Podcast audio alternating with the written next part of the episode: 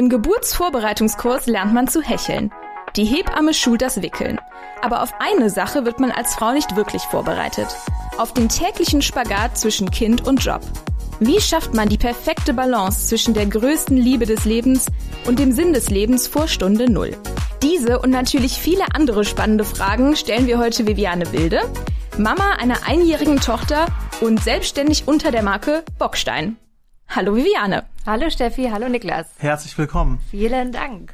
Ja, wir freuen uns wirklich sehr, dass wir dich für die erste Folge von unserem Podcast Heiße Luft begeistern konnten und mit dir gleich ein Thema ansprechen, das, so glauben wir, immer mehr an Aufmerksamkeit verdient und hoffentlich auch immer mehr an Relevanz und irgendwo auch an Präsenz gewinnt. Wir zwei, Viviane, kennen uns schon seit einigen Jahren, hatten eine gemeinsame berufliche Station und ich kenne dich in der Tat sowohl in der Rolle der Workaholic Businesswoman als auch in der liebevollen Mutterrolle.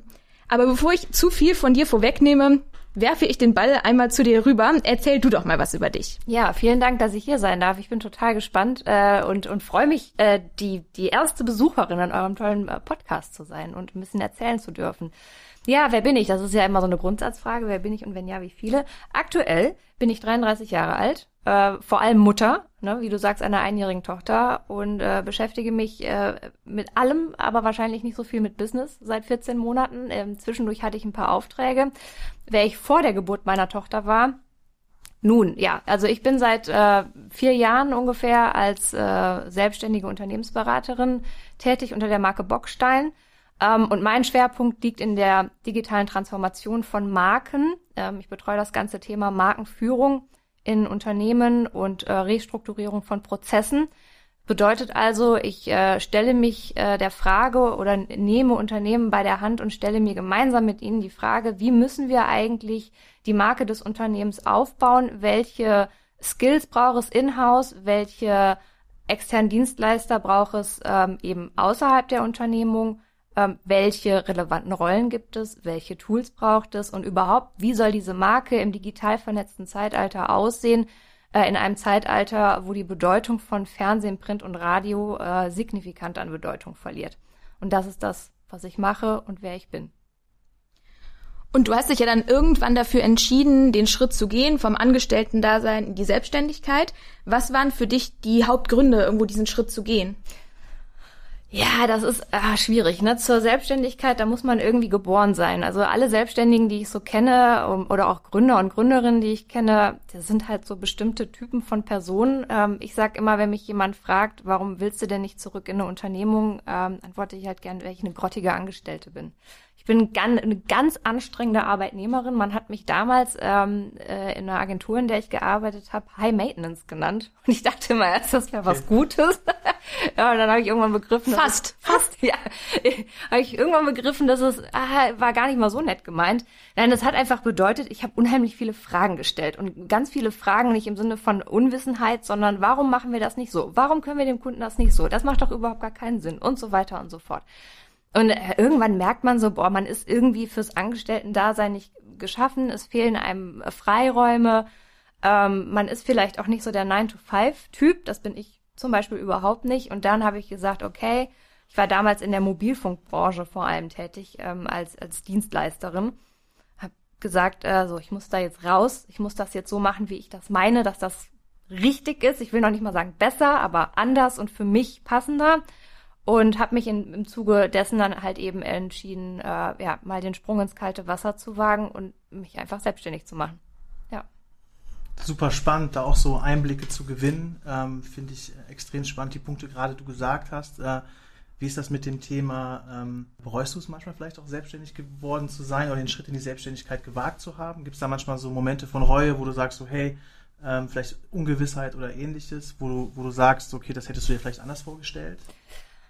Na, also den Moment hatte ich zum Glück noch nie. Ich hatte, also mich stört das Ungewisse nicht. Ich wusste von vornherein, worauf ich mich eingelassen habe.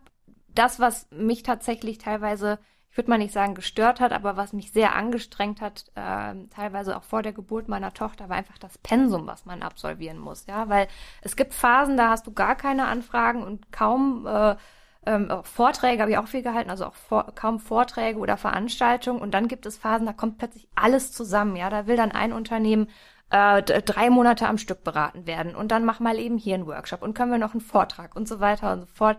Dann kommt das alles wieder sehr geballt. Und das ist natürlich ein totales Luxusproblem, aber selbstständig sein bedeutet, äh, 24 Stunden am Tag eigentlich auch verfügbar zu sein. Und es gibt keine Wochenenden, weil du bist für dich selbst verantwortlich und im Zweifel auch für die Dienstleister, die du engagierst, um dir bei der Bearbeitung eines Projekts zu helfen. Und du bist dafür verantwortlich, dass das die ganze Zeit läuft, dass der Kunde den Eindruck zumindest hat oder nicht nur den Eindruck hat, aber sich aufgehoben fühlt, gut beraten fühlt, an die Hand genommen fühlt. Und dafür ist man halt eben ähm, mit, mit Leib und Seele dann tatsächlich selbstständig im Sinne von selbst und ständig. Ja. ja. Glaube ich dir gerne. Ich glaube, dass es schon eine Herausforderung sein kann, da manchmal natürlich auch, ähm, ich sag mal, dem Kunden irgendwie das volle Paket an, anbieten zu können. Und ähm, Steffi und ich hatten da auch im Vorgespräch sehr intensiv zu gesprochen. Ähm, und wir glauben, dass es auch schon so ein Spagat ist. Ne? Auf der einen Seite willst du dem Kunden super glücklich machen, zufriedenstellen. Auf der anderen Seite bist du halt Mutter. Ähm, wie schaffst du diesen Spagat? Also wie kriegst du genauso diese Balance hin, da dem Kunden, aber auch deiner Familie als Mutter und auch als Frau ähm, gerecht zu werden? Ja, das ist eine spannende Frage und äh, die ist leider, also die Antwort darauf ist leider ein bisschen verzerrt, weil wir in Zeiten von Corona leben.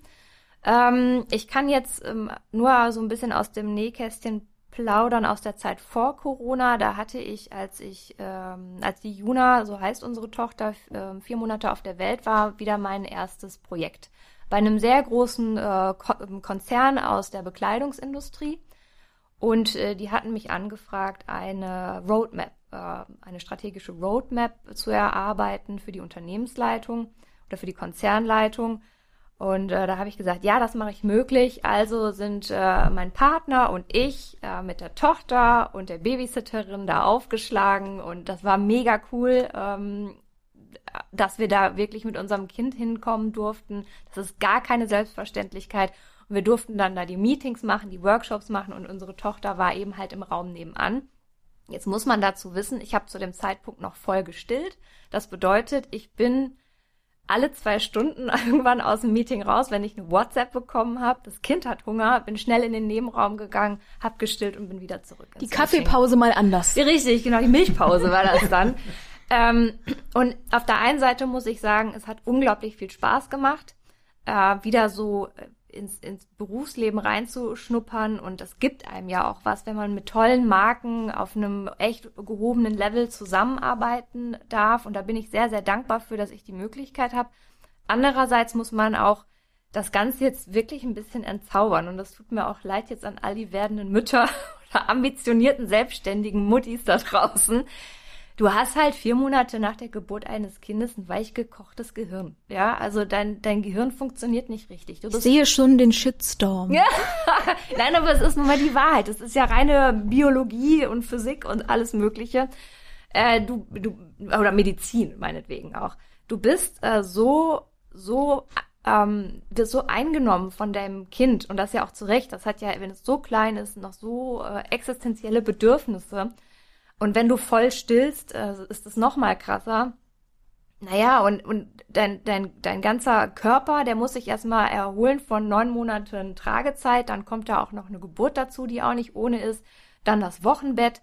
Und du, dein ganzes Leben stellt sich ja völlig um, ja. Also ich war 32 Jahre eigentlich ja mit mir allein. Also ich war nur für mich verantwortlich, wenn man das mal so runterbricht. Und dann kommt da plötzlich dieses kleine Wesen in dein Leben und ist maximal von dir von dir abhängig. Und ähm, ja, das, das muss dein Körper auch erstmal verkraften, das musst du selber psychisch verkraften, du musst dich als Mensch und als Frau komplett neu sortieren.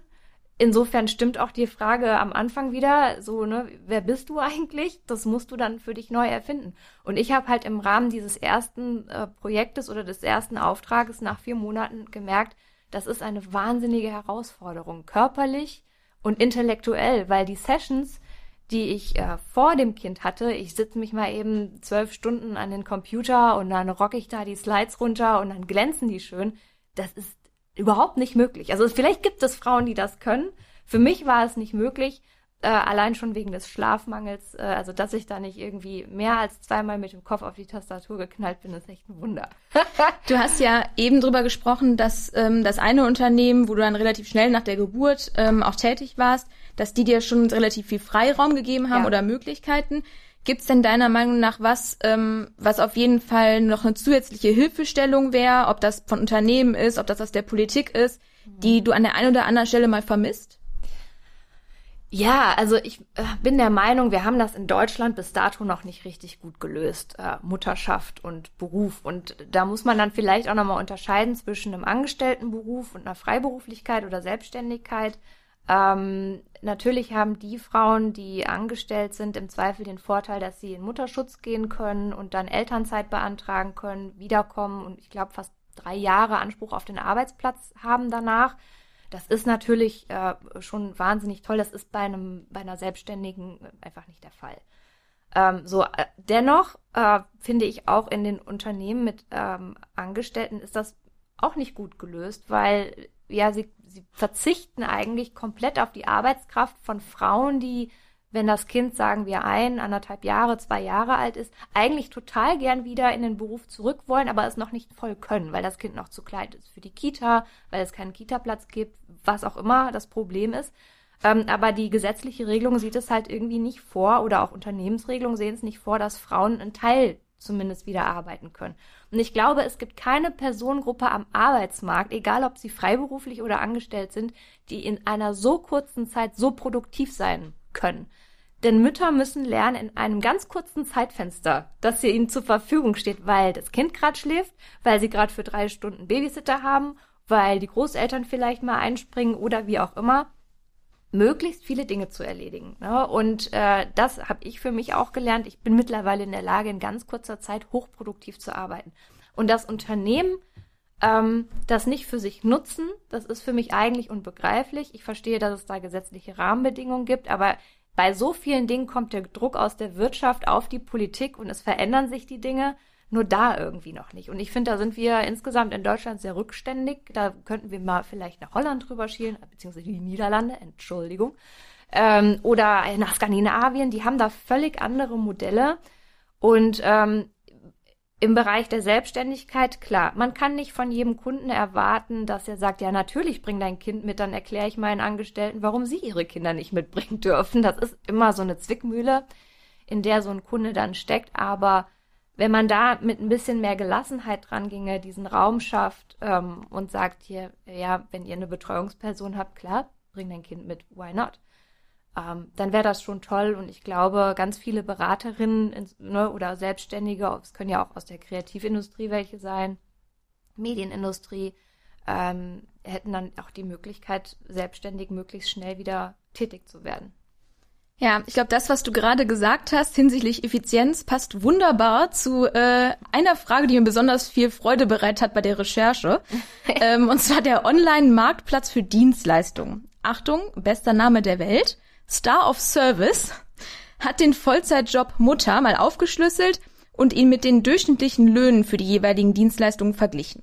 Das Ergebnis war, Mütter deckten mindestens 13 Dienstleistungen aus fünf verschiedenen Branchen ab und müssten so eine Menge Geld verdienen, um genau zu sein 6000 Euro im Monat. Findest du, man kann die Rolle als Mutter wirklich mit so einem normalen Job vergleichen oder gleichsetzen? Boah, das ist total schwierig. Also ich bin mir nicht sicher, ob man das pauschal beantworten kann, aber es gibt durchaus Parallelen. Ja, also ich Projektmanagement. Projektmanagement zum Beispiel. Ja, genau. Also wenn man so eine Projektmanagement-Tante ist, äh, so wie ich oder wie du eine bist, ähm, dann gibt es da durchaus äh, Parallelen. Ähm, ich musste für mich lernen, ähm, was Produktivität neu bedeutet. Ich musste diesen Begriff für mich neu äh, besetzen und definieren. Und Früher war Produktivität für mich halt, ich habe so und so viel Präsentationen fertig gemacht, ich habe Angebote geschrieben, Rechnungen geschrieben, so und so viel Calls, äh, Meetings und was auch immer gehabt. Und dann ist das plötzlich weggebrochen und dann stehst du da als schon sehr ambitionierte Businessfrau, ähm, die auch so ein Bild von sich selber hat und und, und siehst dich konfrontiert mit einem Haufen Wäsche, mit Fläschchen, mit Windeln, mit Nahrungszubereitung, also dem klassischen Hausfrauenbusiness eigentlich. Und ich habe dann mir irgendwann gedacht, ey, ich kann jetzt noch weitere drei Monate darüber klagen oder mich nicht damit abfinden können, dass dieser Teil meines Lebens erstmal nicht mehr da ist. Ich muss das einfach jetzt übertragen. Und deswegen ist jetzt für mich mein Leistungsstandard äh, meinetwegen geworden, wie viele Waschmaschinen habe ich am Tag gemacht, wie viel Wäsche habe ich aufgehangen. Ein anderer Benchmark. Ein völlig anderer Benchmark. ähm, aber das ist, finde ich, wichtig, das anzunehmen für sich, weil sonst trauert man die ganze Zeit hinter etwas her, was man nun erstmal nicht mehr leisten kann, in der Form, wie man das vorher gemacht hat. Und äh, ja, ich, ich habe da total viel Freude dran gefunden. Und je älter das Kind wird, desto mehr Freude bereitet auch das Kind, ja, wenn es anfängt zu lachen, wenn es dann plötzlich mit dir lacht, weil es dich versteht, weil du es zum Lachen bringen kannst, wenn ihr gemeinsam die Wohnung erkundet und so weiter und so fort. Es gibt ja ganz viele andere ähm, aufregende Aufgaben, die auf, auf einen zukommen. Insofern, ja, ich begreife die Mutterrolle auch irgendwo als Job, der an so Leistungsparameter gekoppelt ist irgendwie, weil sich das in meinem Kopf gut anfühlt, aber das ist jetzt halt mein Leben und das ist Teil meines Wesens und Teil meiner selbst und äh, ich möchte mich da auch gar nicht mehr dann messen an irgendwas. Ja. Und gibt's denn trotzdem was, also auch wenn man natürlich um Gottes Willen sich auch sehr wohl fühlt in der Mutterrolle und sein Kind ja auch liebt, aber gibt's trotzdem zwischendurch so Sachen, die du wirklich stark vermisst? Ja, also wenn ich ganz ehrlich bin, gerade der Beraterberuf ähm, mit, mit High-Profile-Marken, ja, also wirklich Marken, die weltbekannt sind oder Konzernen, die eine sehr große Größe haben. Wenn man dort ähm, einen Auftrag bekommt und mit äh, Entscheidern zusammenarbeiten darf, ist das äh, tut das dem Ego gut. Also das ist auf der einen Seite extrem herausfordernd, weil man trägt dann viel Verantwortung, aber es schmeichelt einem natürlich auch. Und genauso war es für mich ähm, ein schönes Gefühl, auf der Bühne zu stehen vor x Leuten und ähm, da Vorträge halten zu dürfen. Und die, wenn ich sie zum Lachen bekommen habe und sie dann später geklatscht haben, einzelne Zuschauer oder Menschen aus dem Publikum auf mich zugekommen sind und gesagt haben, wie toll sie das fanden. Ja, das ist ein super tolles Gefühl und da bin ich ganz ehrlich, das vermisst mein Ego manchmal schon. Es ist ähm, äh, aber nicht weiter schlimm, also es, es fehlt mir nicht existenziell, weil ich etwas völlig anderes dafür bekommen habe, nämlich die Bestätigung äh, durch meine Tochter, die mich anguckt äh, jeden Morgen und äh, wenn ich sie füttere, wenn ich sie wecke, wenn ich sie auf den Arm nehme und die mir mit ihren Blicken sagt, du bist genau alles, was ich brauche in dem Moment. Du bist die tollste Mama auf der Welt. Gut, im nächsten Moment zerkratzt sie mir das Gesicht, weil sie irgendwas nicht darf, aber mh, die, die, die Anerkennung und die Liebe, die man von seinem Kind bekommt, ähm, die relativieren die das nicht nur, sondern die übertreffen das vollkommen. Aber das ist halt eine Sache, die kann man nicht Eltern leider nicht erklären. Das ist unbeschreiblich und das kann man erst verstehen, wenn man selber ein Kind hat.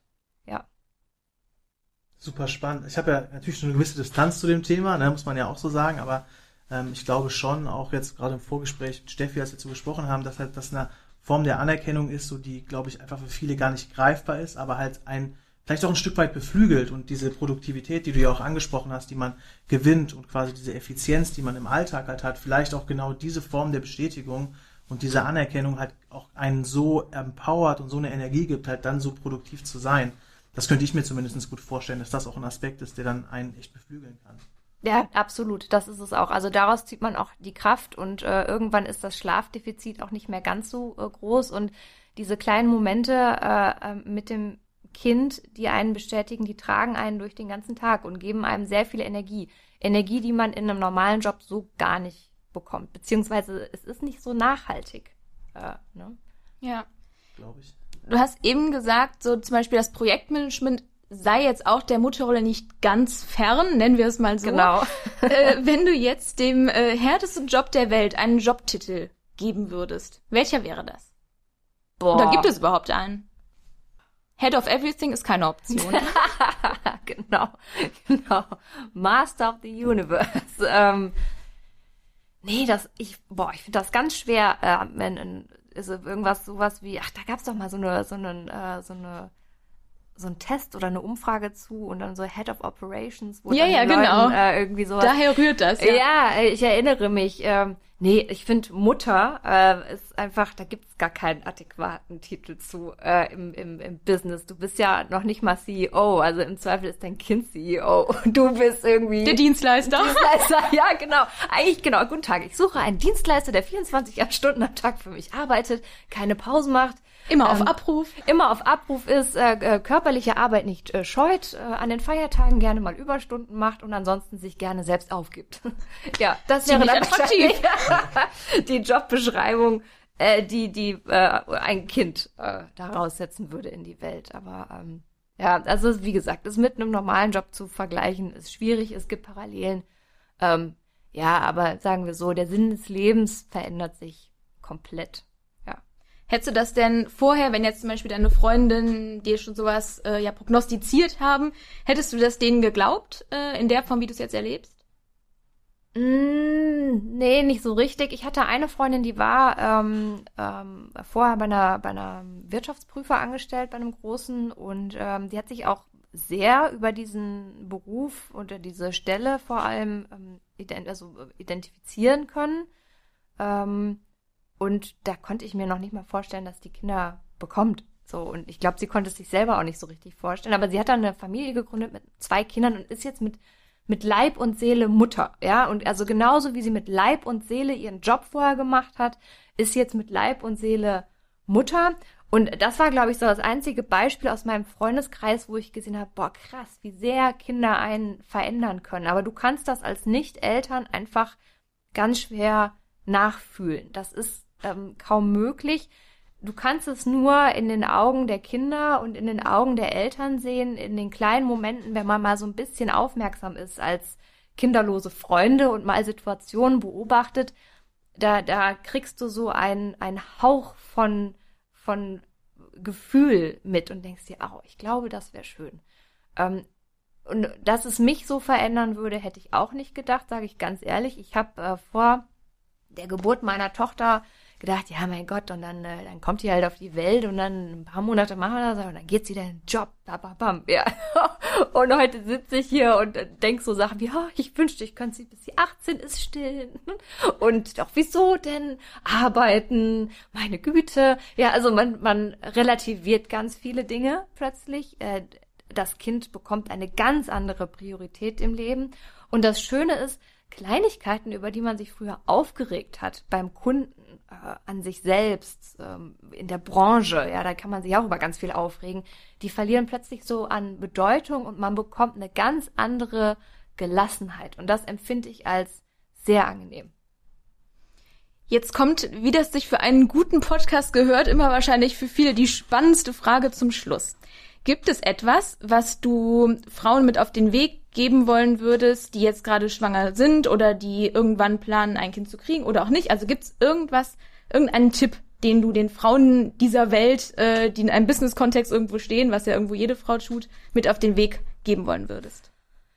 Ja, was ich äh, Frauen mit auf den Weg geben äh, möchte, ist trotz oder gerade wegen ihrer Schwangerschaft weiterhin selbstbewusst zu bleiben. Das betrifft vor allem die Frauen, die selbstständig unterwegs sind, äh, die Gründerinnen sind ähm, oder, Freiberufliche sind, ähm, sich nicht dahingehend irgendwie klein machen zu lassen und einreden zu lassen, dass dann äh, Aufträge nicht mehr möglich sind oder nur noch eingeschränkt möglich sind. Ähm, und warum ich da das mitgeben möchte, ist, ich habe das halt selber erlebt. Ich war im vierten Monat schwanger und habe einen Kunden verloren, ähm, der in einem längeren Gespräch, nachdem er Anlauf äh, holen musste, und es war ein Mann, und warum das wichtig ist, dass ich sage, dass es ein Mann war, äh, da komme ich später nochmal zu, ähm, und mir dann quasi sehr verschwurbelt und dann dann doch sehr direkt äh, gesagt hat, ja, und außerdem bist du ja auch schwanger. Ne? Also erst hat er gesagt, ja, und wir müssen jetzt irgendwie mal hier so langsam äh, was machen und so, ich muss was abliefern. Mm, Und dann kam halt eben der Satz, ja, und außerdem bist du auch schwanger. Und ich habe in dem Moment das überhaupt nicht verstanden. Ja, ich habe da so gesessen, so, ah ja, okay, mhm, ja, tschüss, war schön. Und ich war halt irgendwie, keine Ahnung, ich habe das nicht gemerkt, was da gerade passiert. Und ein, Spa ein paar Stunden später äh, habe ich gemerkt, wie sehr mich das getroffen hat. Und das hat mich insbesondere als Frau getroffen, weil ich dann merkte, oh, meine Schwangerschaft und mein berufliches Sein und meine Karriere scheinen offensichtlich gerade in Konkurrenz miteinander zu treten. Und das hat mich total verunsichert und dann hat es mich auch wütend gemacht, weil ich mir gedacht habe, ey, ich bin schwanger und nicht krank und ich kann doch aber mit jemandem bestimmen gemeinsam, wie lang man noch arbeiten kann, was noch möglich ist und nicht einfach so abgefrühstückt werden als schwangere Kuh, ja, ja, die bald dann äh, ihr Kalb kriegt und dann eh raus ist so und das hat mich irgendwie total geärgert. Gleichzeitig muss ich dazu sagen, ich bin Unternehmerin genug, um zu verstehen, dass eine schwangere Beraterin äh, nun mal irgendwo einen unplanbaren Faktor darstellt. Und gerade bei jemandem oder bei einer Unternehmung, wo Zielvorgaben von dieser Beratung abhängig sind, kann ich sehr gut verstehen, wenn man sagt, boah, das ist, da, da fehlt uns die Planungssicherheit. Und das ist auch völlig okay für mich. Mein rationales Ich sagt, yo, cool, das kann ich verstehen. Und die Frau in mir sagt, sag mal, hast du sie eigentlich noch alle? Und warum mir das jetzt wichtig war zu betonen, dass das ein Mann war, ist, weil ich zur gleichen Zeit äh, ein äh, Pharmaunternehmen beraten habe, wo meine Ansprechpartnerin und Auftraggeberin eine Frau war. Das war die Marketingchefin. Die war selber Mutter. Und als die gehört hat, dass ich schwanger bin, und das war fast zur selben Zeit, sagte die, ey, Vivi, das ist ja mega, super cool, geil, du bist schwanger. Okay, wie viel Zeit haben wir noch? Und was äh, können wir in der Zeit noch erledigen und wie lange willst du eigentlich arbeiten? Also die ist mit einem völlig anderen Mindset daran gegangen und ich glaube, das liegt einfach daran, dass sie auch schon Mutter war und selber auch eine Karrierefrau und wusste, was möglich ist. Und Männer haben da offensichtlich ohne, ich meine, ich bin ein großer Fan von Männern, ja, und ich möchte auch nicht pauschalisieren und es gibt bestimmt ganz viele hervorragende, tolle Männer, die da eine andere Haltung zu haben. Aber es gibt so eine Gruppe von Männern, die offensichtlich da sehr verkrampft und sehr verunsichert drauf reagieren und dann erstmal so sagen, so, uh, äh, mh, mm, ah, nee, dann lieber gar nicht. Ja, anstatt einfach das Gespräch zu suchen, offen zu sein und zu sagen, okay, was ist noch möglich und wann können wir wieder mit dir rechnen? Hast du denn noch weiter Lust, für uns zu arbeiten? Und ich glaube, ähm, ähnlich ist es für Frauen in einem Angestelltenverhältnis, offen mit dem Arbeitgeber darüber zu reden, ähm, das, was im gesetzlichen Rahmen und im Kontext der Unternehmensphilosophie möglich ist, ähm, zu fragen, hey, wann darf ich denn wiederkommen und könnten wir nicht irgendwie eine, eine alternative Vereinbarung treffen? Ich würde gern wieder arbeiten, noch ein bisschen was machen, äh, vielleicht auf freier Basis, wie auch immer. Also da mehr Selbstbewusstsein und mehr Mut für alle Frauen, die Karriereambitionen haben, die sich da nicht die Butter vom Brot nehmen lassen wollen, ähm, aufstehen, für sich einstehen und sagen, ey, ich bin schwanger und ich krank, das ist eine super tolle Sache und ich bin immer noch leistungsfähig und ich möchte gerne weiter mit euch zusammenarbeiten oder in diesem Unternehmen arbeiten.